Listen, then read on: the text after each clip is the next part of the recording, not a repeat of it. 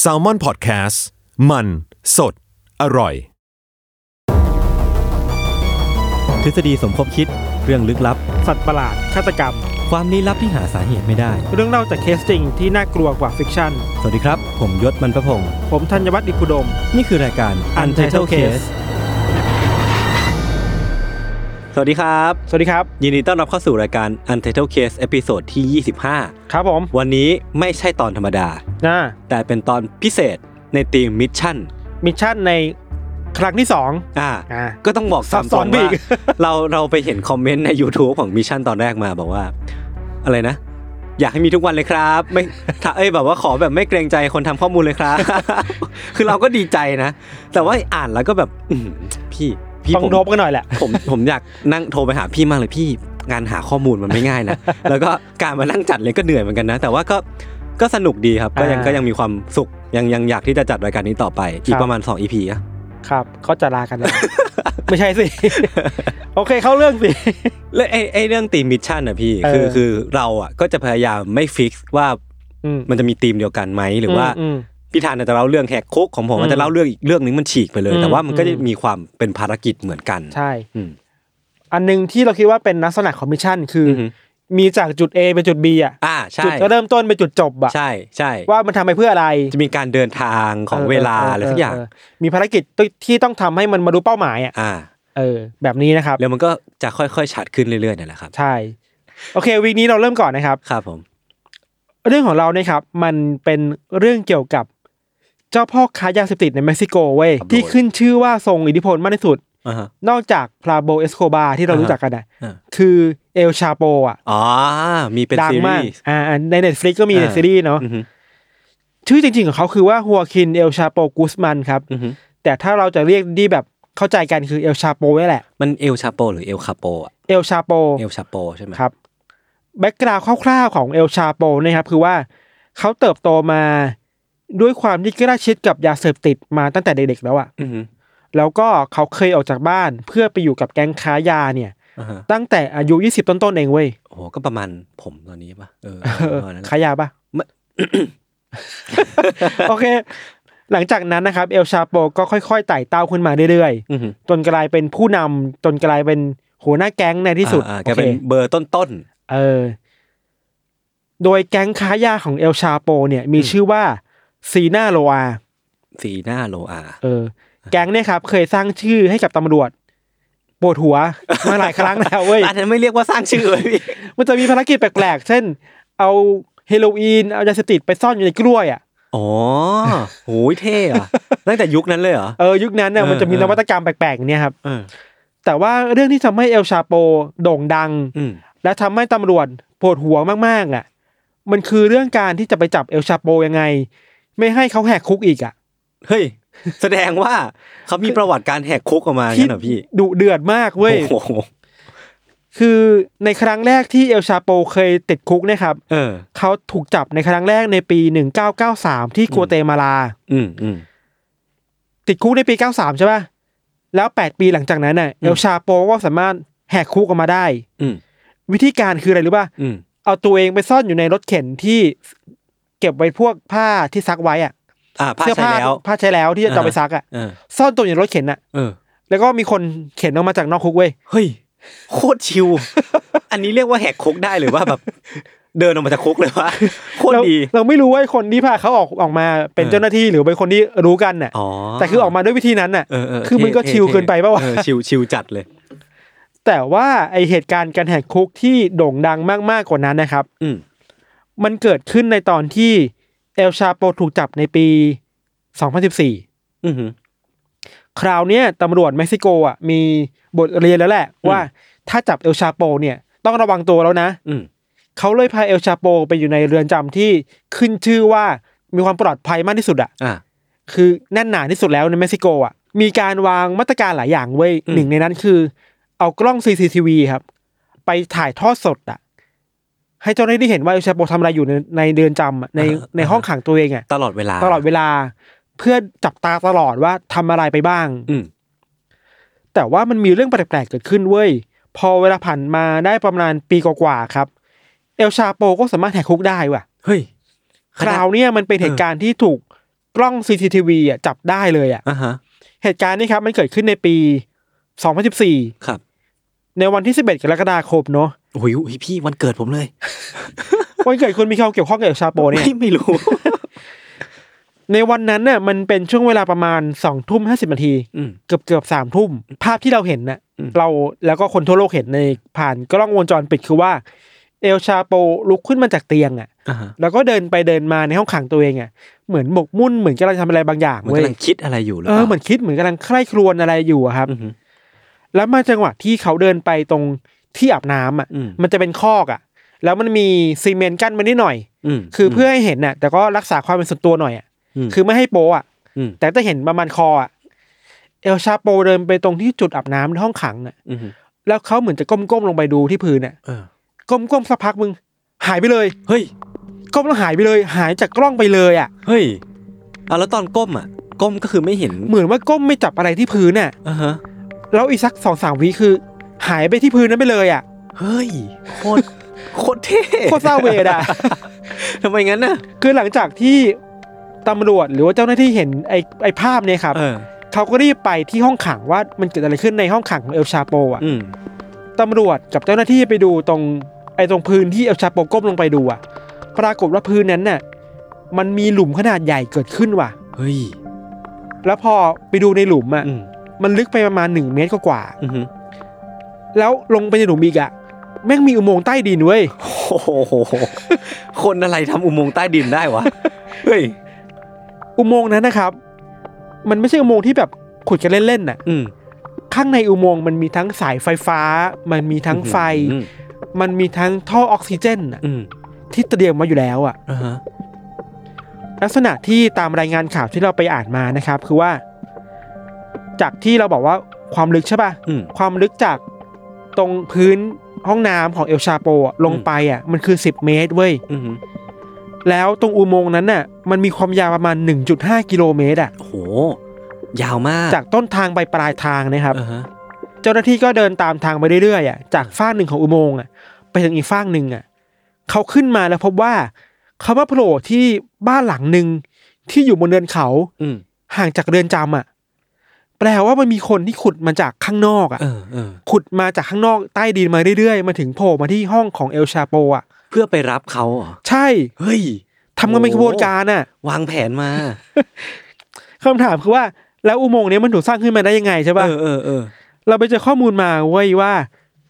คนในขบวนการเนี่ยครับ เขาได้แอบทำโปรเจกต์เนี้ยมาหลายเดือนมาก อืม ๆ แล้วคนในแก๊งเนี่ยน่าจะเริ่มโปรเจกต์เนี้ยหลังจากที่เอลชาโปถูกจับไปได้ไม่นาน อืม วิธีการขุดอุโมงค์คือว่าเขาใช้วิธีการแบบดั้งเดิมเลยเว้ย อืม เขาไม่ใช่สว่านนะ อืม เพราะเขากลัวว่าถ้าใช้สว่านอะเสียงมันจะดั เสี ง ยงมันจะได้ยิน หรือว่าใช้เครื่องมืออะไรก็ตามเสียงก็จะได้ยิน เออ นอกจากนั้นน่ะเขาขุดอุโมงค์ลงไปใต้ดินน่ะ เออฮะ ให้ดึกในระดับที่บนพื้นดินไม่สามารถดีเทควัตถุอะไรบางอย่างได้อะ อ๋อ เออ ใช้ GT สองร้อยไม่เจอ ไม่เกี่ยวประมาณ นั้น สแกนไม่ได้จากบนพื้นดินว่ามีอะไรอยู่ใต้ดินน่ะ มิหนำซ้ำนะครับ มันยังมีการหลอกล่อตำรวจอ่ะ อืม ด้วยการไปสร้างบ้านแบบเนี้ย เออ ไว้หลายๆจุดบนเดินเขา โอ้โห เฮ้ย มัน โอ้โห มันดี มัน มันไม่ใช่ดีดิ มันวางแผนมาแบบ มันจะ ฉลด ร้ายกาจอะ เออ คือสมมติว่าถ้าเรามีบ้านหลังเดียวอ่ะ อ่ะฮะ มันก็จะเป็นเป้าสนใจถูกป่ะ ง่ายเลย ง่ายเลย เอ้ย บ้านหนังทำอะไรอยู่ อืม แต่ถ้าทำบ้านไว้หลายหลังอ่ะ อืม มันคง อ๋อ อาจจะมีโปรเจกต์สร้างบ้านหรือเปล่า มี อืม สร้างหมู่บ้านหรือเปล่า อืมอืม ทำให้การสังเกตของตำรวจมันยากขึ้นนะครับ อืม ที่พีคมากเนี่ยคือว่าเราขอย้อนกลับมาที่อุโมงค์นะ ในอุโมงค์เนี่ยนะยศอย่างอย่างที่เราบอกไปว่ามันมีการต่อสายไฟลงใต้ดินอ่ะ อืม แล้วมันต่อเป็นระยะระยะเลยอ่ะ อืม คือทุกๆประมาณสิบเมตรอ่ะ มันจะมีไฟอยู่ตลอดอ่ะ อ่ะฮะ มันจะมีออกซิเจนวางรออยู่เสมอเสมออ่ะ อืม แล้วในอุโมงค์นั้นนะครับ แม่งมีถนนเล็กๆด้วยเว้ย เฮ้ยถึงขนาดต้องมีถนนเลยเหรอ แต่ว่ามันแคบนะมัน อ่าฮะ มันแคบแบบประมาณหนึ่งคนเดินได้อะ เออ แต่มันเป็นถนนเล็กๆอ่ะแล้วมันมีที่ให้มอเตอร์ไซค์ขี่ได้อ่ะ อ๋อ ตอนแรกมันถูกสร้างมาด้วยการที่คนสร้างอ่ะ อ่าฮะ คนขุดอ่ะเอามอเตอร์ไซค์ขี่ไปเพื่อไปปลายทางแล้วก็ขุดเอาขนดินอ่ะ อืม ขนดินที่ขุดได้อะมาทิ้งไว้ที่ที่ที่หนึ่งอ่ะ อืมอืม แต่ว่าไอ้มอเตอร์ไซค์เนี่ยมันถูกใช้ประโยชน์ในวันที่ไปรับเอลชาโปด้วยอ่ะ เออ คือมันขี่จากจุด A อะไปรอรับที่จุด B ที่เรือนจำอ่ะ พอเอลชาโปก้มลงมาในหลุมที่เขาขุด เขาจะเจอมอเตอร์ไซค์มารออยู่เว้ยแล้วมีคนขี่มอเตอร์ไซค์มารอรับอยู่แล้วอ่ะ เออ เหมือนแกร็บอ่ะ คือปักโลเคชั่นได้แล้วอ่ะ เออเรียกแก๊ปอ่ะเฮ้ยโคตร มันมี ดี อินโฟกราฟิกอันนึงของเข้าใจว่าเป็นของ CNN มั้งนะครับ ครับ เขาทำเป็นภาพไม่เห็นว่าทำอะไรได้บ้างอ่ะ อือหือ มันคือมอเตอร์ไซค์เว้ย อืม แล้วมอเตอร์ไซค์มันเชื่อมกับรังข้างหลังอ่ะ อืม เป็นล้ออ่ะ อืม ให้เอลชาโปนั่งอ่ะ อืม ก็คือคุณไม่ต้องทำอะไรเลย คุณ อืม ไปนั่งในรังเนี้ย แล้วจะมีคนมารับคุณอ่ะ แล้วส่งคนไปที่ปลายอุโมงค์อ่ะ อืม เวลาเวลาขึ้นไปที่ปลายอุโมงค์ปุ๊บอ่ะ ก็จะมีคนมารับอยู่ อืม มีรถตู้พามาแล้วก็หนีเลย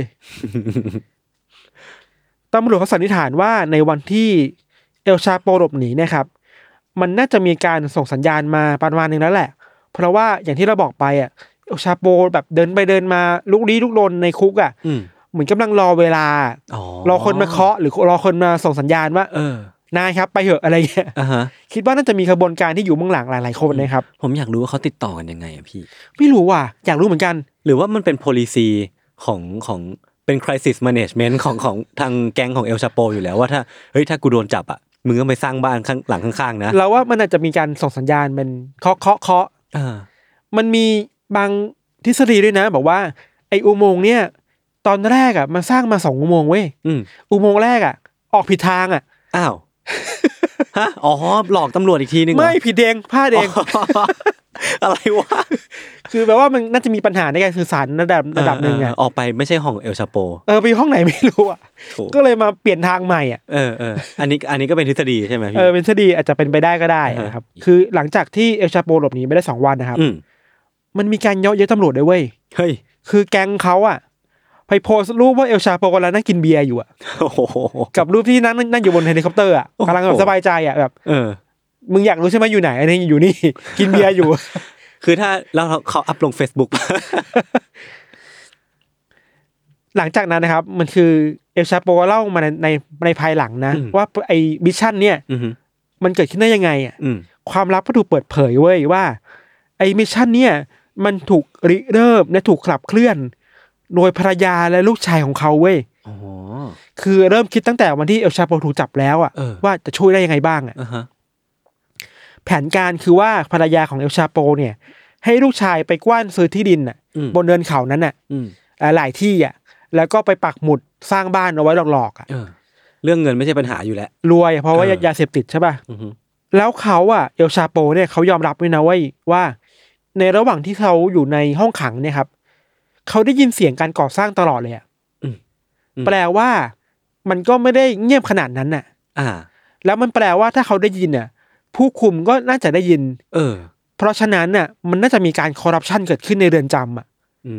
ม ที่ผู้คุมไปรับเงินมาจากแก๊งนี้อีกทีหนึ่ง อ่าฮะ เพื่อปกปิดเรื่องราวอ่ะ คือมันก็ไม่ได้แบบเนียนขนาดนั้นหรอก ไม่ได้เนียนมากขนาดนั้น เออ แต่คิดว่าไอการขุดอุโมงค์เนี่ยมันก็เนียนมากในระดับหนึ่งแล้วนะ อ่าฮะ แต่มันถูกกลบเกลื่อนด้วยการไปยัดเงินหรือเปล่า เออ คอร์รัปชันหรือเปล่า ก็อาจจะเป็นไปได้ หลังจากที่เอลชาโปหนีออกมาเนาะ อืม เขาก็ไปซ่อนตัวในเซฟเฮาส์เว้ย อือฮึ แล้วแม่งก็เกิดมิชชั่นใหม่อีกอันหนึงอ่ะ เฮ้ย มีอีกเหรอ เป็นมิชชั่นที่สองติดต่อกันเลยเหรอ ไปหลบหนีเหมือนกันเว้ย เออ คือเอลชาโปไปหลบหนีในเซฟเฮาส์แห่งหนึ่ง อ่าฮะ ในปี 2014 นะครับ ครับ ตำรวจก็ไปรู้มาว่าเอลชาโปอยู่อยู่ที่นี่อ่ะ อือฮึ เราไปดูมาคลิปวิดีโอที่ตำรวจมาเผยแพร่ว่าเขาบุกไปจับยังไงอ่ะ คือไม่เป็นเซฟเฮาส์ที่แบบประตูเข้าบ้านมันเป็นแบบใหญ่มากอ่ะ เออ ประตูไม้ประตูเหล็กอ่ะ ตำรวจชุดคอมมานโดอ่ะ ทุบประตูเนี่ยเป็นชั่วโมงอ่ะ เออ ถึงจะทะลุเข้าไปได้อ่ะ นี่แสดงว่าแน่นหนามากเลยนะแข็ง คือพร้อม งาก แล้วครับ เออเออ แล้วพอบุกเข้าไปอ่ะ เออฮะ เอลชาโปหนีไปแล้วแหละ เออหนีหนีไปอยู่แล้วแหละ เพราะว่ามันยื้อเวลาไว้ที่ประตูไง ครับ แต่ว่าที่มันพีคมากเว้ย คือเขาไปเจอว่าในห้องน้ำในอ่างอาบน้ำคนน่ะ อืม มันมีระบบไฮโดรลิกอยู่อะ เฮ้ย ที่กดสวิตช์ปุ๊บอะ เออ อ่างอาบน้ำมันจะเลื่อนขึ้นมา อ่าฮะ แล้วใต้อ่างอาบน้ำมันน่ะ มีอุโมงค์ซ่อนอยู่อีกเว้ย เฮ้ย โอ้โห อะไรวะ เนี่ย โอ้โห และแพทเทิร์นเดียวกับอุโมงค์ที่อยู่ในเรือนจำอะ อ่าฮะ คือขุดท่อลงไปข้างล่าง มีถนน เออ มีสายไฟ แต่อันเนี้ย มี ไม่มีมอไซค์แล้ว อ่าฮะ แต่เป็นถนนที่กว้างมากอะ อืม แล้วมันไปเชื่อมต่อกับทางระบายน้ำอะ อือฮึ ของเมืองอีกทีนึงอะ อ่า เป็นใต้ดินอะ ผมกำลังคิดอยู่ว่าถ้าสมมติว่ามันไปโผล่ที่ปลายทางอีกทีหนึ่งอะสุดท้ายเอลชาโปอาจจะถูกจับก็ได้ แต่คราวนี้เขาถูกจับนะ ฮะ ตำรวจไปจับได้เว้ย อ้าวเหรอ ตามมาจับได้ว่าไป อ่าฮะ โผล่ที่ไหนอ่ะ เหรอ ก็ไปดักรอตรงนั้นน่ะ อ่าฮะ สุดท้ายเขาถูกจับจริงๆ ในปี อืม 2014 แต่ว่ามันก็เป็นสัญญาณบอกว่าเอลชาโปนี่แม่งไม่ธรรมดาด้วย เออไม่ธรรมดา มันมีคนพยายามช่วยเหลือตลอดเวลาทั้งจากคุก อือฮึ หรือเซฟเฮาส์เนี่ยมันเขาออกแบบมาอย่างดีมากอ่ะ อืม ในการสร้างทางใต้ดินในบ้านอีกอ่ะ อืมอืม เราไปดูมาน่าจะเป็นรายงานของตำรวจ หรือว่ารายงานของสื่อท้องถิ่นนี่แหละครับ เขาบอกว่า เอลชาโปตอนหนีอ่ะ อืม เขาพาเมียน้อยหนีอ่ะ อ้าว คือมีเมียหลายคนอ่ะ อ่าฮะ แล้วเมียเนี่ย ต้องหนีในในสภาพที่เปลือยเปล่าอ่ะ อ่าฮะ คือกระทันหันมากอ่ะ อ๋ออยู่ดีตำรวจก็ไปบุกบ้า เอนอไม่ทันแต่งตัวไม่ทันอ่ะ อ่าฮะ ก็ต้องโปออกไปอ่ะ เออ สุดท้ายก็ถูกจับด้วยสภาพโปของเอลชาโปเว้ย อ๋อคือเขาถูกจับในวันเดียวกันนั้นเลยปะ ใช่ อ่า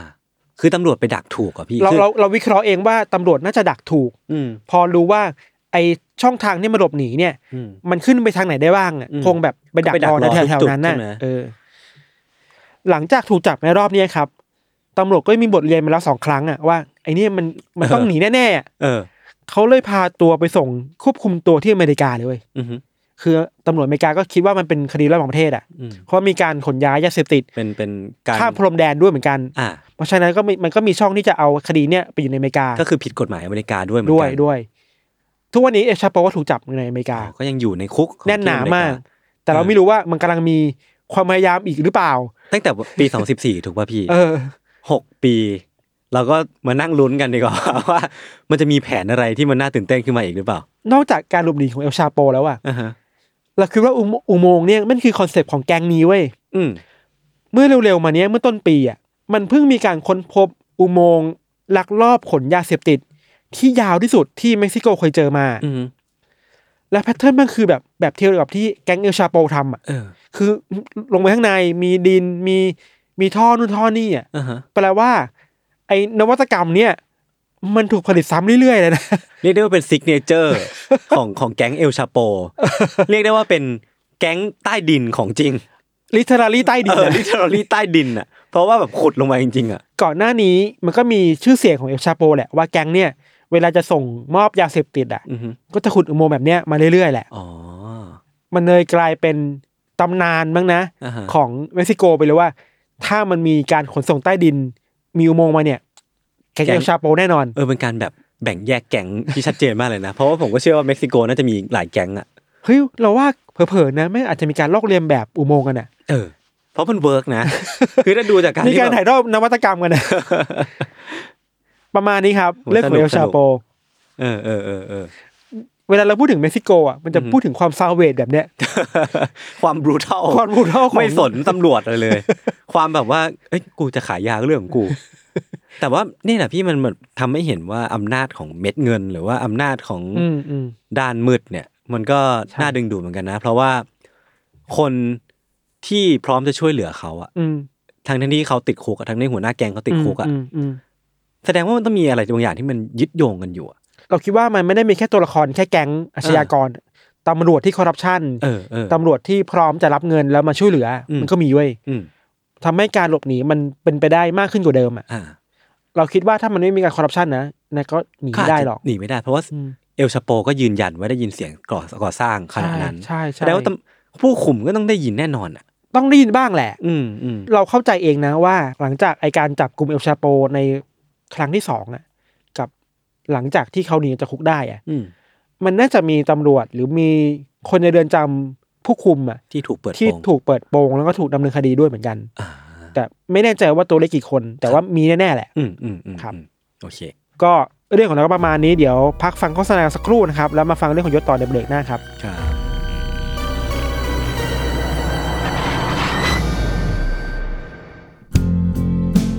สวัสดีครับ คุณผู้ฟังทุกท่านนะครับ ผมไอติมพริศวัชรศิลป์นะครับวันนี้อยากจะมาชวนทุกคนเนี่ยมาฟังรายการพอดแคสต์แรกของผมนะครับ ชื่อว่า Pro and Con นะครับโดยซีซั่นแรกเนี่ยเราจะตั้งชื่อว่า Pro and Con s o นะครับที่จะพาทุกคนเนี่ยไปฟังหลักคิดที่ผมได้จากอาชีพแรกในชีวิตผม นั่นก็คือการทำงานในบริษัทคอนซอลที่ชื่อว่า m c k i n s e y นะครับเคล็ดลับไม่ว่าจะเป็นการร่วมงานกับคนต่างวัย การสมัครงานยังไงให้มีโอกาสได้สูงนะครับการทำความรู้จักกับคนแปลกหน้ายังไงให้รวดเร็วนะครับทั้งหมดนี้เนี่ยสามารถติดตามได้ใน Pro and Consult นะครับพอดแคสต์ที่จะออกอากาศตอนใหม่ ทุกวันพุธทุกช่องทางของ s a l m o n Podcast ครับ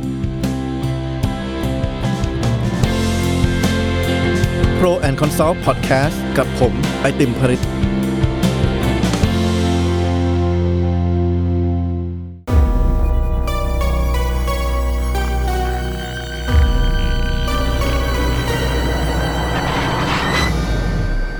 เคครับ ก็กลับมาหลังจากพักเบรกโฆษณากัน ครับ คือเรื่องที่ผมเตรียมมาวันนี้พี่มันมันเกี่ยวกับภาพวาดภาพหนึ่ง เออ ที่โด่งดังที่สุดในโลก โมนาลิซา อย่าอย่าเดาถูกดิ เออใช่โมนาลิซาเนี่ยแหละ อ่าๆครับ คือเรื่องที่ผมเตรียมมาวันเนี้ยมันเป็นเรื่องของภาพวาดโมนาลิซาของศิลปินลีโอนาร์โด ดาวินชีเนี่ยแหละ อ่า เออ ซึ่งของจริงเนี่ยมันตั้งอยู่ที่พิพิธภัณฑ์ลูฟ ใช่ ที่ฝรั่งเศส ใช่ใช่ใช่คืออันเนี้ยผมเกรินก่อนแล้วกันว่า นางแบบของโมนาลิซาเธอไม่ได้ชื่อโมนาลิซานะ อืม เธอชื่อว่าลิซาเกอราดินีแล้วก็ต้นต่อหรือว่าที่มาของการที่เธอไปนั่งให้เลโอนาร์โดวาดอะ อืม ที่เธอไปนั่งให้เลโอนาร์โดวาดอะเพราะว่าสามีของเธออะจ้างให้เลโอนาร์โดวาด อ่า เออมันก็เลยมีแบ็กกราวน์สตอรี่ประมาณนี้แหละ ครับ แล้วก็จากการตรวจสอบหรือว่าจากประวัติอะพี่ คาดว่าลีโอนาร์โดอะน่าจะวาดภาพเนี้ยประมาณปี 1503 ต่อเนื่องไปจนถึงปีประมาณ 1517 ก็คือเป็นภาพวาดที่ค่อนข้างที่จะวาดต่อเนื่องเป็นเวลานานมากๆเหมือนกัน เพราะว่ามันมีเรื่องของดีเทลทั้งเรื่องของหลายเลเยอร์เหมือนมีผมก็ไปอ่านมาว่าโมนาลิซาเนี่ยมีชั้นสีมากถึงประมาณ 30 ชั้นสีอะ เออเห็นข่าวเหมือนกัน เอ ห็น อคือแบบว่าเป็นเป็นภาพวาดที่ดีเทลมากๆอะไรเงี้ย เห็นคนใช้ AI อ่ะ เออ ช่วยว่า ใช่ ข้างหลังมันมีดีเทลอะไรบ้างอะไร ใช่ เงี้ย แล้วก็ไอ้ความดีเทลหรือว่ามนต์เสน่ห์อะไรนั่นแหละ ที่ทำให้ภาพวาดโมนาลิซาเป็นภาพที่ดังที่สุดในโลก อืม มีชื่อเสียงที่สุดถูกพูดถึงมากที่สุด แต่งเพลงถึงเยอะที่สุด แล้วก็เป็นภาพวาดที่มีเงินประกันสูงที่สุดด้วยพี่ อ่า ประมาณร้อยล้านดอลลาร์ในปี า 1962 ซึ่งผมก็เอาไปเทียบสเกลมาให้แล้ว มันประมาณ 850 ล้านดอลลาร์ในปัจจุบัน โหดมาก พี่ลองนึกภาพประมาณ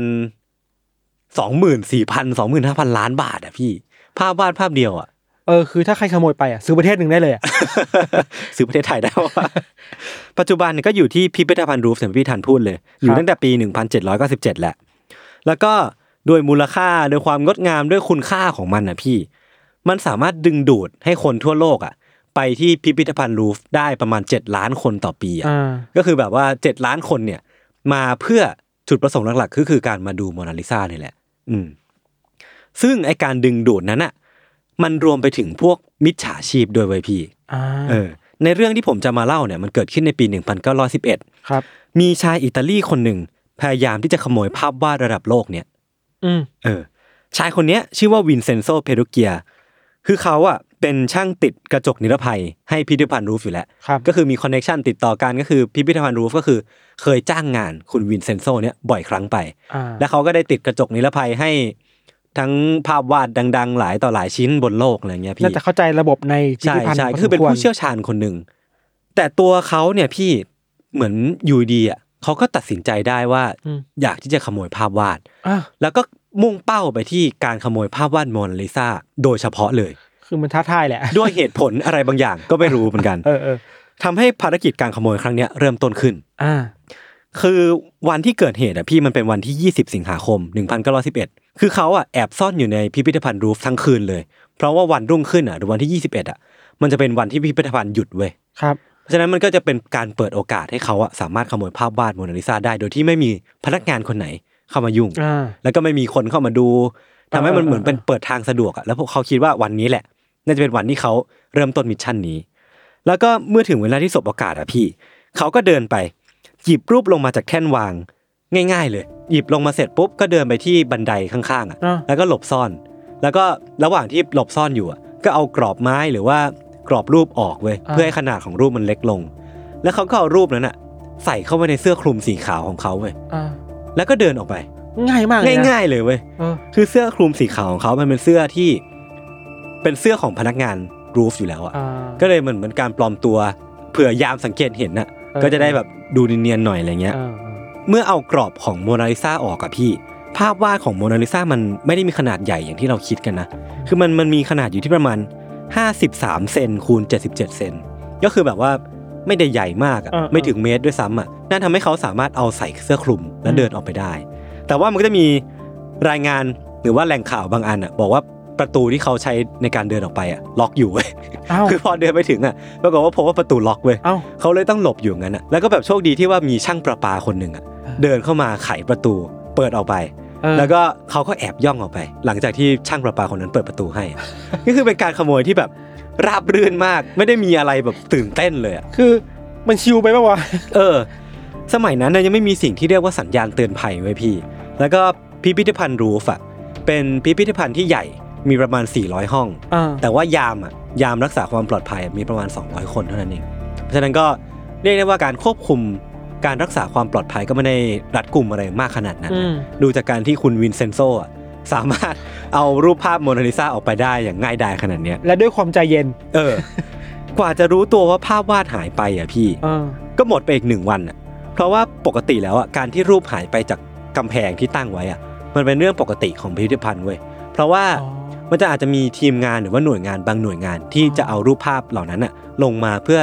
ถ่ายภาพบันทึก อ๋อ เป็นหลักฐาน เพราะฉะนั้น อ่าอ่าอ่าย ยามหรือว่ารปภที่เดินผ่านไปผ่านมาก็จะคิดว่าเฮ้ยภาพนี้หายไป แต่ว่าก็ไม่ได้เอะใจอะไรมาก อืม เออ มันก็ไม่น่าผิดสังเกตด้วยนะ ใช่ใช่ทำให้จนเมื่อพวกเขาอะไปเช็คดูว่าภาพถ่ายอะที่เขาเชื่อว่าโมนาลิซาถูกนำลงไปถ่ายภาพเพื่อบันทึกอะ เออ ไม่มีภาพถ่ายนั้นอยู่เว้ยจนถึงตอนนั้นอะที่เขามั่นใจได้ว่าภาพโมนาลิซาได้หายไปจากพิพิธภัณฑ์รูฟแล้วอะ แต่มันก็หลายชั่วโมงแล้วว่ะ เป็นวัน โอ้โหหายไปเป็นวันอะจึงได้ทำการแจ้งตำรวจตอนนั้นไว้ยพี่ เออ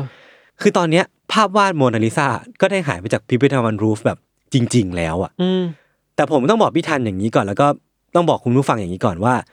ความดังของโมนาลิซาในปัจจุบันน่ะกับความดังของโมนาลิซาในปี 1911อ่ะเทียบกันไม่ได้เลยเว้ยคือตอนเนี้ยภาพวาดโมนาลิซาเป็นภาพที่ดังที่สุดในโลก มีคนรู้จักมากที่สุดในโลก แต่ในปี 1911อ่ะภาพวาดโมนาลิซายังเป็นแค่ ภาพวาดที่สวยงาม และมีชื่อเสียงทั่วไป อืม ไม่ได้โด่งดังอะไรมากมาย ไม่ได้มีคนรู้จักเป็นล้านๆคนทั่วโลก แต่เมื่อมีข่าวการขโมยเกิดขึ้นนะพี่ เมื่อนั้นแหละ มันทำให้เกิดชื่อเสียง ค่อยๆที่จะพุ่งขึ้นมาเว้ยตามขึ้นมาเว้ มัน ย แปลว่ามันดังเพราะว่าถูกขโมยเลยเหรอ ประมาณนั้นได้เลยเว้ย แต่โอเคแหละดังในตัวเองอยู่แล้วระดับหนึ่ง แต่พอถูกขโมยอ่ะ อ่า เหมือนสื่อต่างๆ อ่ะ ก็จะเอาเรื่องเนี้ยไปตี อืม พิมพ์เว้ยคือสื่อเจ้าดังอ่ะ ทุกเจ้าในยุโรป ทุกเจ้าเลยนะ ลงตีพิมพ์ข่าวเรื่องโมนาลิซาเว้ยและรวมถึงนิวยอร์กไทมส์ด้วย อืม รวมถึงแบบฝั่งอเมริกาก็จะมีสำนักข่าวดัง ๆ ที่ลงข่าวเรื่องเนี้ย และทุกๆสำนักข่าวที่ลงในหนังสือพิมพ์อ่ะก็จะมีรูปภาพของมอนาลิซาแนบเข้าไปด้วยเว้ยมันทำให้แบบมีคนเห็นภาพเนี้ยเยอะแยะมากมายทั่วโลก เป็น อ่า ล้านๆคนอ่ะ อ่า ที่แบบสมัยนี้อาจจะเรียกเรียกว่าอะไรวะแฟนแคมปะที่แบบว่า เออเออเออเออ มีมีแบบคนถ่ายคลิป แล้วก็กระจายไปใน มีมีคนถ่าย หล คลิป สื่อ มีเอารูปนี้มาลงแล้วก็หลายคนหลายล้านคนทั่วโลก อ่า ก็โดนตกเว้ยโดน อ่า โมนาลิซาตก แล้วก็กลายเป็น โอเค แฟนคลับของภาพวาดนี้ไปโดยปริยาย อ่า บางสื่ออย่างเช่น France Illustration อ่ะ ครับ ก็ได้ทำการแต่งเรื่องราวเพิ่มเติมด้วยนะพี่ แต่งเรื่องราวว่าเลโอนาร์โดอ่ะตกหลุมรักหญิงสาวที่นั่งอยู่ในภาพโมนาลิซาเว้ยมันทำให้เหมือนเหมือนเรื่องราวมันถูกสร้างขึ้น และมีความแบบ เออเออ ต้องการให้คนอินกับภาพเนี้ยมากขึ้นอ่ะ มันถูกตีความมากขึ้น เออ พูดอย่างนี้ก็ได้เนาะ ใช่ใช่ใช่ มันเลยกลายเป็นว่าหลายคนหลายล้านคนทั่วโลกเป็นล้านเลยนะ อืม ที่ถูกโมนาลิซาตกด้วยรอยยิ้มปริศนาของเธอเนี่ยแหละ อ่า เออ กลับมาที่วินเซนโซพี่ ครับ วินเซนโซ เขาหายไปไหนอะ หัวขโมย คือหลังจากที่ขโมยภาพออกมาได้อะเขาก็ไม่ได้หนีไปไหนไกลเลยนะ อ่า เขาก็ยังอยู่แถวปารีสนั่นแหละ อ่า อยู่แถวพิพิธภัณฑ์รูฟนั่นแหละ เพราะเขาอะเอาภาพโมนาลิซาเนี่ยไปซ่อนไว้ในอพาร์ตเมนต์ของเขาเว้ย แล้วก็เมื่อตำรวจมาขอค้นดูอะเพราะเขาก็เป็นหนึ่งในผู้ต้องสงสัยนะตอนนั้นเว้ย ตำรวจมาขอค้นดูอะเขากลับมีหลักฐานที่อ้างอิงว่าวันที่เกิดเหตุอะเขาทำงานอยู่ที่อื่นเว้ย หลอมันเนียนขนาดนั้นเลยหร เออ คือตำรวจก็เชื่อ า นั่นทำให้เขาอะหลุดรอดไปจากการเป็นผู้ต้องสงสัยไปทันทีเลยเว้ย อ่า และตำรวจก็ไม่กลับมาเช็คที่ห้องเขาอีกเลย ก็รอด ใช่ รอดไป จากนั้นน่ะตำรวจอ่ะ ก็มุ่งเป้าไปที่ผู้ต้องสงสัยคนอื่น แทนเว้ยแล้วพี่พี่ลองเดาไหมว่าผู้ต้องสงสัยคนอื่นอ่ะคือใคร เราไว้คนที่เปิดประตูป่าวะ ไม่ใช่ไม่ใช่ไม่ใช่โอ้โหคนนั้นก็ถ้าถ้าใช่เนี่ยสงสารมากเลยนะเออ คนที่ตำรวจสงสัยเว้ยคือศิลปินชื่อดังคนหนึ่ง อ่า ศิลปินชาวสเปนคนเนี้ย ชื่อว่าพาโบโลปิกัสโซเว้ย คือปิกัสโซที่เรารู้จักกันนี่แหละ ใช่ ก็คือเป็นศิลปินชื่อดังระดับโลกคนเนี้ย ตกเป็นเป้าสงสัยของตำรวจ กลายเป็นผู้ต้องสงสัย ใช่ เพราะตัวปิกัสโซเองอ่ะเคยมีประวัติขายรูปปั้นชิ้นเล็ก ๆ ที่ถูกค้นพบว่าขโมยออกมาจากพิพิธภัณฑ์รูฟเว้ย ตอนนั้นต้องบอกกันก่อนว่าปิกัสโซยังมีชีวิตอยู่ ใช่ โอเค ใช่ทำให้เขาตกเป็นผู้ต้องสงสัยอยู่นานเลยเว้ยแบบตำรวจก็ติดตามพฤติกรรมเขาอ่ะ อ่า ด้วยทฤษฎีที่ตำรวจนะอ้างว่าศิลปินที่ยอดเยี่ยม ก็อาจจะต้องการครอบครองชิ้น งานที่ยอดเยี่ยมเช่นกันเว้ย มันสมมติฐานแบบไหนกันวะ คือแบบโอ้โห สงสารปิกัสโซเหมือนกันนะ แล้วก็จริงๆ แล้วมันมีกบีชื่อดังอีกคนหนึ่งที่ถูกเป็นผู้ต้องสงสัยด้วยเหมือนกัน อ่า แต่ผมจำชื่อเขาไม่ได้ ครับ แต่ก็ทั้งสองคนเนี้ยก็ไม่ถูกข้อหาอะไรเป็นพิเศษ เพราะว่ามันไม่ไม่ได้มีหลักฐานอะไรมัดตัว มันเป็นแค่ข้อสงสัยของตำรวจเท่านั้นเองอ่ะ แต่มาพูดตอนเนี้ยคนแบบปิกัสโซอ่ะ เออ ถูกตั้งคำถามว่า โอ้โห ขโมยรูปโมนาลิซาเนี่ย ถ้าเป็นตอนนี้คือเรื่องใหญ่มากเลยนะ ระดับปิกัสโซอ่ะ เป็นระยะเวลากว่าสองปีไว้พี่ที่ ครับ ข่าวและการสืบสวนก็ดำเนินไปเรื่อยๆอะโดยที่ไม่ได้มีใครสืบสาวไปหาวินเซนโซได้เลยโมนาลิซาโด่งดังขึ้นเรื่อย อืม พุ่งกระฉูด ส่วนเรื่องการสืบสวนก็ไม่ได้มีอะไรคืบหน้า วินเซนโซเนี่ยเขาก็อยู่กับภาพวาดโมนาลิซาเนี่ยเป็นเวลากว่า 2 ปี แล้วเขาก็ได้ทำการย้ายที่ซ่อนโมนาลิซาไปเรื่อยๆ ตั้งแต่เอาไว้ในตู้ไม้ ใต้เตาอบในครัว จนสุดท้ายถึงเอาไปเก็บไว้ในหีบของเขาเว้ย อ่า คือการที่เขาต้องใช้ชีวิตอยู่กับภาพวาดหญิงสาวเนี่ย ก็ต้องบอกก่อนว่าภาพวาดเนี่ยมันค่อยๆ โด่งดังขึ้นเรื่อยๆ มันค่อยๆ ถูกพูดถึงโดยคนรอบตัวมากขึ้นเรื่อย อืม ๆ มันอาจจะทำให้เขารู้สึกว่ากดดันอะเออ ภาพวาดเนี่ยมันมีคนต้องการเยอะแยะมากมายอะแต่เขากลับต้องใช้ชีวิตอยู่กับภาพวาดเนี่ย แล้วเขาเป็นคนขโมยมันมา แล้วไม่สามารถโชว์ได้ด้วยนะ ใช่ มันทำให้เขารู้สึกว่าการใช้ชีวิตหรือว่าการแม้แต่การมองไปที่ภาพเนี้ยมันเริ่มที่จะยากขึ้นเรื่อยๆอะเพราะว่าภาพเนี้ยมันเริ่มมีมูลค่ามากขึ้นเรื่อยๆสำหรับโลกใบนี้อะ จากชิวๆเนี่ย เออ จะให้เป็นตอนนี้กดดันแล้ว ใช่ เขาจึงมีความคิดที่อยากจะขายภาพเนี้ยหลายต่อหลายครั้งเว้ย แต่ว่าก็ทำไม่สำเร็จเพราะว่าเหมือนมันเป็นของขโมยมา เออ การจะขายยังไงให้มันล่อจากกฎหมายก็เป็นเรื่องที่ยากเหมือนกันน่ะ จนกระทั่งสองปีต่อมาหลังจากที่วันที่เขาขโมยอ่ะเขาก็ได้ทำการติดต่อไปยังพิพิธภัณฑ์ที่อิตาลี คือเขาอะส่งจดหมายติดต่อไปถึงดีเรคเตอร์ของพิพิธภัณฑ์เนี้ย โดยเขียนชื่อหรือใช้ชื่อตัวเองว่าเลโอนาร์โดวินเซนโซเว้ย มันก็เอาชื่อเจ้าของผลงานแหละ ใช่ใช่เอามาล้อเลียนซะหน่อย คือหลังจากติดต่อกับทางดีลเลอร์ที่อิตาลีอ่ะในเดือนธันวาคมปี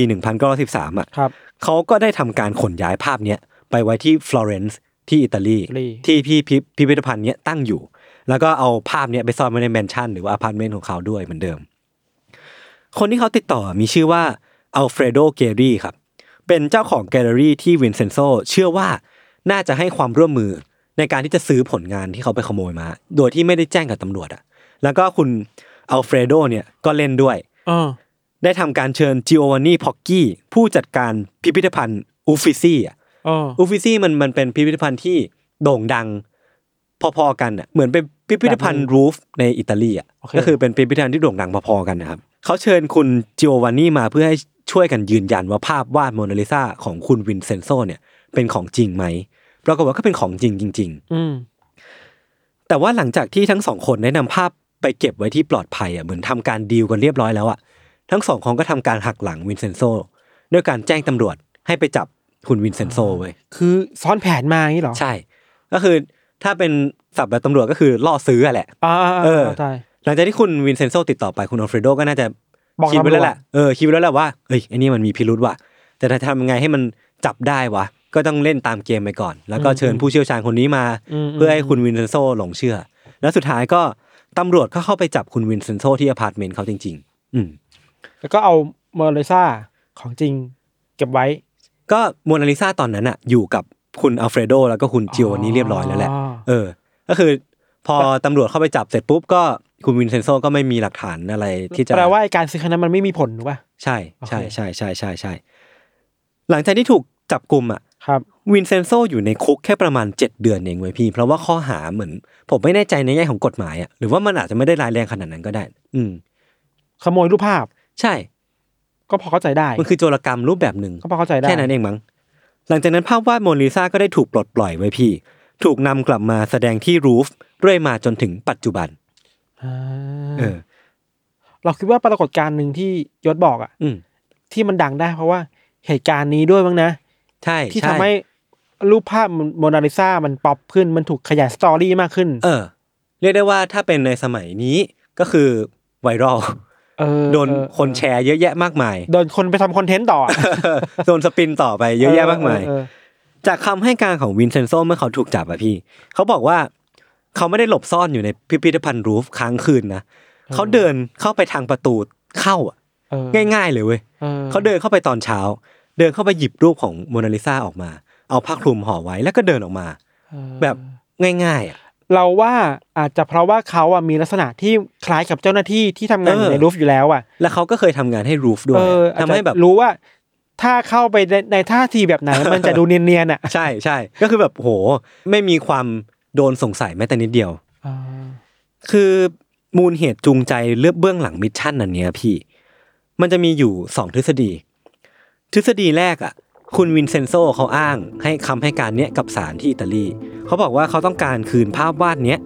ให้กับชาวอิตาลีเว้ย เพราะเขาเชื่อว่าภาพวาดเนี้ยถูกชาวฝรั่งเศส ขโมยไปในช่วงปฏิวัติฝรั่งเศส ก็คือโดนนโปเลียนขโมยไปนี่แหละ อ่า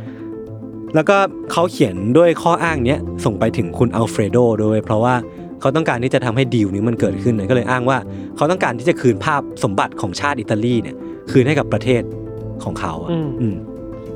ทำให้การกระทำของวินเซนโซอ่ะเขาเป็นขโมยก็จริงอ่ะ แต่ว่าชาวอิตาลีอ่ะยกย่องเชิดชูเขามากเลยเว้ย เพราะว่าเอาของกลับคืนมา เออ ให้ เพราะว่าเหมือน ปทศ เขามีความตั้งใจที่จะนำเอาสมบัติของชาติอ่ะ เออก ลับมาคืนให้ประเทศของตัวเองอะไรเงี้ย ก็ขโมยก็ผิดแหละ ใช่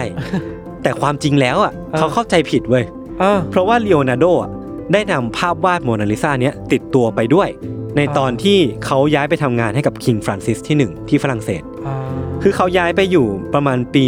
1513 มั้ง ครับ แล้วเขาก็ได้นำภาพเนี้ยไปด้วยเว้ยทำให้หลังจากที่เขาตายลงที่ฝรั่งเศสอะภาพเนี้ยก็ถูกส่งต่อไปหลายต่อหลายที่เลยเว้ย แล้วก็ก่อนที่คิงฟรานซิสคนเนี้ยจะทำการซื้อภาพเนี้ยมาด้วยราคาประมาณ 360 ล้านบาทในปัจจุบัน อ่า ทำให้จริงๆ แล้วอะกรรมสิทธิ์หรือว่าลิขสิทธิ์อ่ะมันคือของฝรั่งเศสอยู่แล้วเว้ย แล้วเป็นของลูฟ ใช่ ตัวชอบทำ ใช่ เพราะว่าสุดท้ายต่อจากคิงฟรานซิสคนที่ได้ลิขสิทธิ์ต่อไปก็คือรูฟนี่แหละ อ่า ทำให้การทวงคืนสมบัติของชาติอิตาลีของเขาอ่ะมันผิดเว้ย เหตุผลก็เลยดูเบาบางลงหน่อย เออเออเออ ความชอบทำเลยเบาบางลงหอย แต่มันเป็นความเข้าใจผิดของเขาเองนั่นแหละ ที่ว่า เออ เออเขาเขานึกว่ามันเป็นของอิตาลีอะเนาะ อืม ถ้าเป็นตอนนี้จะทำไงนะ ถ้าอยากเอากลับคืนนะทำแคมเปญบน Facebook เหรอ ไม่รู้เหมือนกัน ทำ change.org เออต้อทง วง ต้อง คืนโมนาลิซา ต้องลงชื่อในเชงจด org แต่ว่ามันก็มีหลายคนสงสัยเว้ยพี่ว่าถ้าสมมติว่าความตั้งใจของเขาอ่ะมันคือการคืนสมบัติให้อิตาลีจริงอะ เออ ทำไมเขาต้องขายด้วยอะทำไมถึงไม่บริจาคให้แบบลับๆที่อิตาลีอ่ะ เออ แล้ว จะ เขา เป็นเพ ก็ ราะว่าอยากได้เงินในนี้เหรอ มันก็มีหลักฐานออกมาบอกอีกอย่างหนึ่งว่าแบบมันเคยมีจดหมายที่วินเซนโซอ่ะส่งให้พ่อเขาคุยกับพ่อเขาอ่ะว่าเดี๋ยวเราจะรวยกันแล้วนะ เดี๋ยวเราจะได้เงินก้อนโตมาแล้วนะ แสดงว่าจริงๆแล้วมูลเหตุเบื้องหลังอะมันจะเป็นเรื่องของเงินก็ได้ ก็ไปนไม่ได้ อืมอืมอีกทฤษฎีหนึ่งคือมีผู้อยู่เบื้องหลังในการขโมยครั้งนี้เว้ยเหมือน อ่า เหมือนเป็นแมนชาโดว์แมนอ่ะเป็นแบบว่าเงามืดอ่ะ มีคนบงการอยู่ข้างห ใช่ ลัง แล้วคือไอ้คนบงการเนี้ยมันจ้างให้คุณวินเซนโซอ่ะ อ่า ขโมยภาพวาดโมนาลิซาเพื่อให้ภาพวาดโมนาลิซาหายไปจากโลกใบนี้เว้ยเพื่อที่เขาจะได้ไปจ้างศิลปินคนอื่นอ่ะเพื่อทำภาพ copycat เว้ย แล้วขายให้ และนำภาพ ลูก copycat ตัวนั้นอ่ะไปขายในมูลค่าที่สูงมากๆ แล้วอ้างว่าภาพเนี้ยคือภาพออริจินอล โอ้โคตรซับซ้อนเลย เออ หมายถึงว่า เมื่อไม่มีภาพเดิมอยู่แล้วเนี่ย ใช่ ก็ต้องสร้างมันขึ้นมาใหม่ ใช่ แล้วจะได้เงินจากการสร้างใหม่นี่แหละ ใช่ โอ้ เหมือนผมผมไปอ่านเจอมาว่าเขาวางแผนที่จะถ้ามันเป็นจริงอะนะเขาวางแผนที่จะทำ copycat เนี้ยประมาณ 6 ชิ้นเว้ย แล้วไปกระจาย เออกระจายตามแต่ละพื้นที่ทั่วโลกอะเพื่ออ้างว่าอันเนี้ยคือของจริงนะ เออ อืม แต่มัน ก็ ทฤษฎี ซับซ้อนนี่ เนี้ย นะ ไม่ได้มีอะไรคอนเฟิร์มเท่าไหร่ ไม่ได้มีหลักฐานมายืนยันนะ อาจจะปันปัน ใช่ใช่ใช่คือการขโมยครั้งเนี้ยอย่างที่พี่ทันเข้าใจแล้วว่าหลาย ๆ คนเข้าใจเลยคือ มันเป็นสาเหตุหลัก ๆ เลยแล้วก็ว่าได้ที่แบบทำให้โมนาลิซาแมสมาจนถึงปัจจุบัน อืม เนี่ยแมสมาถึงระดับที่โด่งดังที่สุดในโลก อืม อืม เรามีเรื่องหนึ่งว่ะ เฮ้ยทำไมอ่ะ อาจจะไม่เกี่ยวกับคดีนี้อะ อืม แต่ว่าพอเราพูดถึงโมนาลิซา อืม เราจะนึกถึงเรื่องเล่าแบบหนึ่งที่บอกว่า ไม่ว่าคุณจะอยู่ตรงไหนของมุมห้องอะโมนาลิซาจะมองตามคุณตลอดเวลา เออเออเออ เฮ้ยไม่น่ากลัวนะเว้ย พี่กลัวเหรอ แล้วคนที่ขโมยรูปนี้ไปอ่ะเขาจะไม่กลัวเหรอวะ เออ มันอาจจะเป็นสาเหตุหลักๆ ที่เขาไม่กล้ามองหน้าโมนาลิซาก็ได้นะ หรือมีคำสาปมีอาถรรพ์อะไรที่ทำให้เขาต้องคืนป่ะ เอ อ เนี่ยผมลี้ลับอีกแล้วผมเป็นผู้ลี้ลับ คือไอ้ไอ้การที่โมนาลิซามองตามมันเป็นเทคนิค อ่ ทางการเพ้นท์แบบหนึ่ง เหรอ เออ คือผมอะจำชื่อเรียกมันไม่ได้แต่มัน มันเหมือนจะเป็นการจำลองว่า ไม่ว่าจะคุณจะมองภาพนี้จากมุมไหนอะ เออ ก็จะได้ภาพลักษณ์แบบเดียวกัน เออ ก็คือภาพวาดนั้นก็จะจ้องกลับมาที่คุณเสมอ เออ เออ ไม่กลัวเหรอวะ มีคน มองเราตลอดเวลา เฮ้ยมั เรา นเป็น นอนเรานั่งเรากินข้าว มันไม่เชิงกลัวพี่มันเป็นเชิงแบบอาร์ตอาร์ติสติก แต่เรากลั วไง นี่เห็นแก่ตัวไปหน่อยเนอะ มันมันมันมีอีกเรื่องหนึ่งเกี่ยวกับมอนาลิซาเว้ยจริงๆเรื่องเรื่องราวโมนาลิซานี่เยอะมากเลยนะ เออเออ คือมันมีหลักฐานที่บ่งชี้ว่าโมนาลิซาเคยมีคิ้วกับขนตามาก่อน ล้อ เออ คือมันมี AI มั้งหรือว่าอะไรก็ตามอะที่แบบเหมือนไปดูว่าก่อนหน้าเนี้ยโมนาลิซาเคยมีคิ้ว แล้วก็เหมือน ถูกลบเหรอ เลโอนาร์โดอะไปลบเว้ยไม่แน่ใจเหมือนกันนะ ว่าว่ามันคือจริง ๆอะเคยมีคิ้วมาก่อนแหละ แต่ อ่า ไม่รู้ว่าเลโอนาร์โดหรือว่าใครไปลบอะผมจำไม่ได้เหมือนกัน เอออันนี้เราเสิร์ชแบบเร็วๆเลยนะ ตอนยศเล่าอ่ะ อืม แม่งมีทฤษฎีหนึ่งไว้บอกว่า จริง ๆ แล้วโมนาลิซาเนี่ย เป็นผู้ชายว่ะ เฮ้ยเหรอ ใช่เหรอ เราอยู่เราค้นหาจากกระปุกเว้ย กับปุก .com ชื่อบทความว่าไขปริศนาโมนาลิซาแท้จริงแล้วเป็นผู้ชาย เฮ้ย ใครอยากสนใจลองไปค้นหาต่อดูนะครับ เสิร์ชดูนะครับ ไอความโด่งดังของโมนาลิซามันสามารถอธิบายได้อย่างนี้เลยก็ว่าได้ ว่าแบบตอนก่อนที่โมนาลิซาจะถูกขโมยอ่ะ อืม ภาพวาดเนี้ยถูกแขวนรวมกับภาพวาดอื่น อืม ๆ แต่พอถูกขโมยไปเสร็จปุ๊บ กลับมีห้องแสดงโชว์เป็นของตัวเอง อืม มีกำแพงโล่งๆเป็นของตัวเอง เออ ก็แสดงว่าการขโมยครั้งเนี้ย มันทำให้แวลูของภาพภาพหนึ่งอ่ะมัน อ่า เพิ่มขึ้นแบบวัดไม่ได้อะ เพราะสตอรี่มันมีแล้ว เออเออเออเออเออ ครับ ครับผม สนุกดีครับ เรื่องของผมวันนี้มีประมาณนี้ ครับ แล้วก็เป็นอันสิ้นสุดของตอนมิชชั่น ครับ ตอน 25 นี้ของผมกับพี่ทันเนาะ ครับ เรียกได้ว่าอัดมา 2 ตอนแล้ว มี 4 เรื่อง เป็นเรื่องที่ไม่ซ้ำกันเลยในแต่ละเรื่อง ก็แสดงว่าเรื่องเรื่องราวของคำว่ามิชชั่นเนี่ย เออ มันกว้างใหญ่ไพศาลมากมาย เออ เราก็สามารถหยิบยกเรื่องราวต่างๆ ทั่วโลกมาสามารถเล่าในตีมมิชชั่นได้หมด พูดอีกแบบหนึ่งคือเราก็เทไถไปเรื่อยได้อะ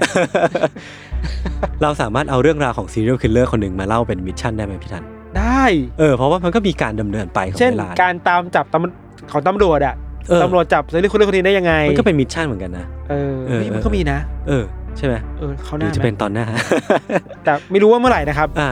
ก็เราติดตามได้ที่แซมมอนพอดแคสต์ ใช่ครับ ติดตามอันเทอร์เคสต่อได้ในอีพิโซดต่อๆไป ครับ ทุกช่องทางของ s ซ m o n Podcast เช่นเคยครับ วันนี้ลาไปก่อน สวัสดีครับ สวัสดีครับ